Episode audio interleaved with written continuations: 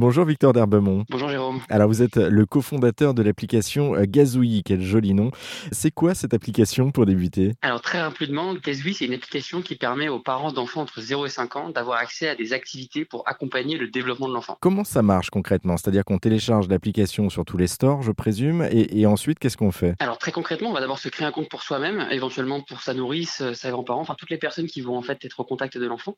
Et ensuite, on va créer un compte pour l'enfant où tous les membres de la famille vont pouvoir le rejoindre. À partir de là, au sein de ce compte pour l'enfant, on va avoir accès à une sélection d'activités. Il va y avoir deux entre guillemets euh, listes d'activités. Il va y avoir d'abord une, une, liste d'activités qui sont des activités qui vont être personnalisées par rapport à l'éveil de votre enfant. Et il y a une deuxième liste qui est une activité plus généraliste où c'est toutes les activités à faire pour un enfant dans une certaine tranche d'âge. Pour un enfant de 6 mois, par exemple, ce sera toutes les activités à faire entre 5 et 7 mois.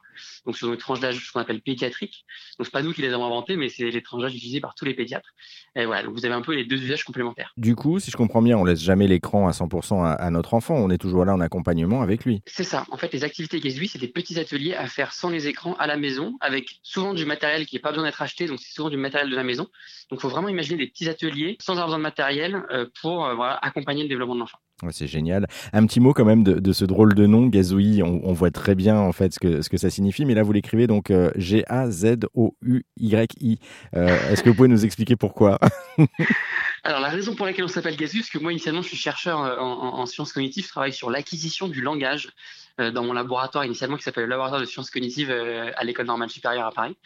Et donc, ce, le projet Gazouille est né au sein de ce laboratoire. Et donc, on a fait un petit clin d'œil à nos recherches et euh, on l'a orthographié comme ça, parce que pour être tout à fait transparent, ça peut nous faire rire, mais une des cofondatrices de Gazouille, parce qu'on est trois cofondateurs, est américaine. Et elle nous a dit, mais si on écrit Gazouille avec les, la vraie orthographe, on n'arrivera jamais à le dire. Et moi, mes amis, ils n'arriveront jamais à le dire. Du coup, on s'est dit, on va simplifier l'orthographe. C'est beaucoup plus simple, effectivement. Et, et c'est un joli clin d'œil. Euh, merci en tout cas, Victor Derbemont, pour euh, cette présentation. Et pour en savoir plus, vous qui nous écoutez sur euh, l'application Gazouille, eh bien, on a mis tous les liens sur rzn.fr, notre site internet. Merci à vous. Merci Jérôme.